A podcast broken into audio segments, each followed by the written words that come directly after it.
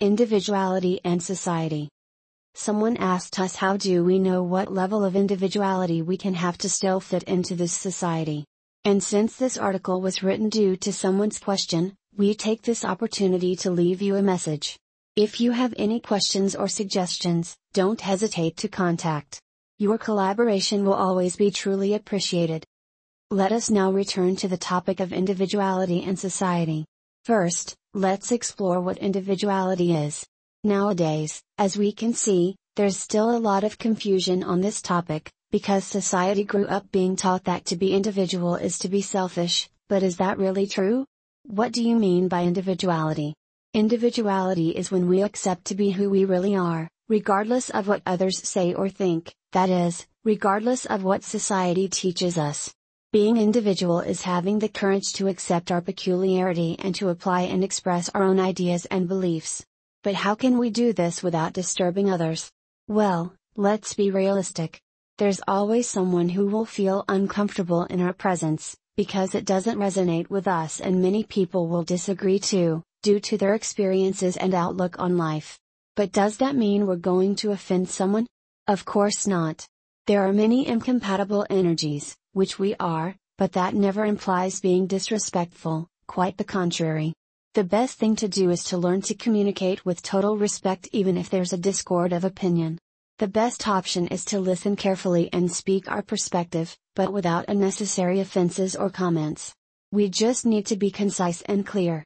It's also very important to stick to the facts and be as precise as possible.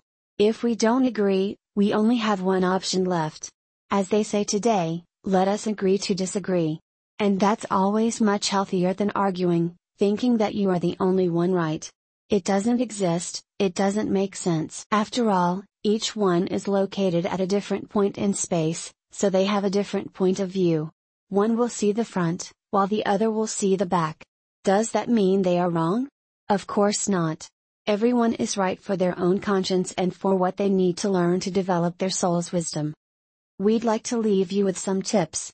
We hope you find them useful. Don't be overwhelmed by doubts when expressing your point of view, as it's your knowledge and wisdom and that's very important. Don't doubt that. That's what you learned and believe, period.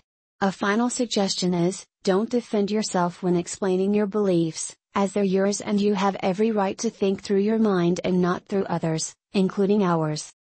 To broaden the vision on this subject a little more, let us address the following Only you truly know yourself, so only you know what is best for you. Yes, only you know what you need. Only you know what you want and what you don't want. We say this with the awareness that we are the only beings responsible for ourselves. You have all the responsibility and power over your life, regardless of facts considered uncontrollable. Remember the thought, the word, the action, the feeling, and the vibration. Yes, it's the law of attraction. Use it wisely. Continuing with the theme of individuality. Being individual doesn't mean being stuck in a belief system and never progressing, quite the contrary. As we are always learning, we are, therefore, constantly changing and progressing. With that awareness, we begin to understand that it's very important to be increasingly receptive to changes and adaptation. And if one or more beliefs no longer serve us, we need to let them go and, at the same time, replace them with others that serve our purpose and our mission at a higher level, duly adapted to the new circumstances. Something that we learn throughout life is that there's nothing static or anything permanent. Even if we don't like it on a certain level, it won't change reality. The best thing to do is to accept and embrace the truth. It's a matter of choice. Now, we'd like to talk about society. But what is society? Society is simply a grouping of beings, regardless of location, Society is just a group that involves the whole planet, at the very least. After all, we are universal beings. We'd like to emphasize that society is composed of beings who have their individuality.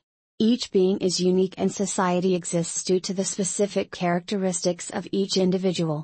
As you can see, the base of society is the individual.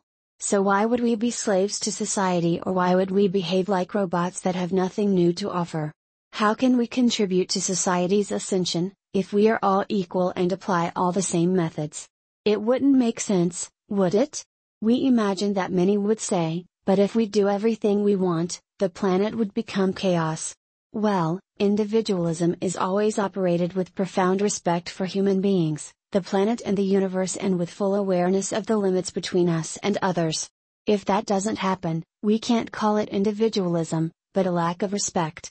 Individualism is no problem, just a lack of awareness. We understand that there are rules that are very important to follow, but instead of being called rules, they could be called principles and values.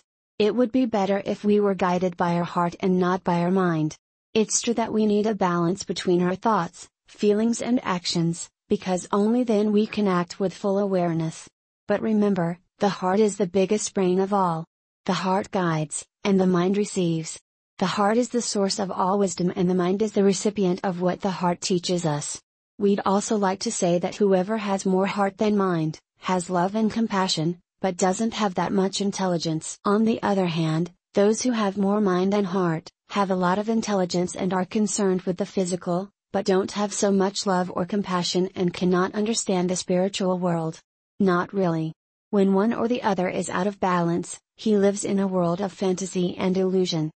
After these reflections, we can conclude that individuality contributes to society, but that when society imposes certain rules on us through the selfishness of many, these rules are limiting the individual and delaying the development of society. As long as we follow the minds of others and as long as we don't use ours, we are just being puppets. They lift the rope and we move at their will. But remember that our conscience and our judgment are above all. Never think that your voice has no value or importance, because it does. As the saying goes, two heads are better than one. Now, imagine millions. In closing, we'd like to leave you with these words each of you has a very specific gift or talent that no one else has. If all of you contribute your wisdom, society will advance at the speed of light. So, will you give up, folding your arms and hiding who you truly are, or will you contribute to the development of humanity, being yourself?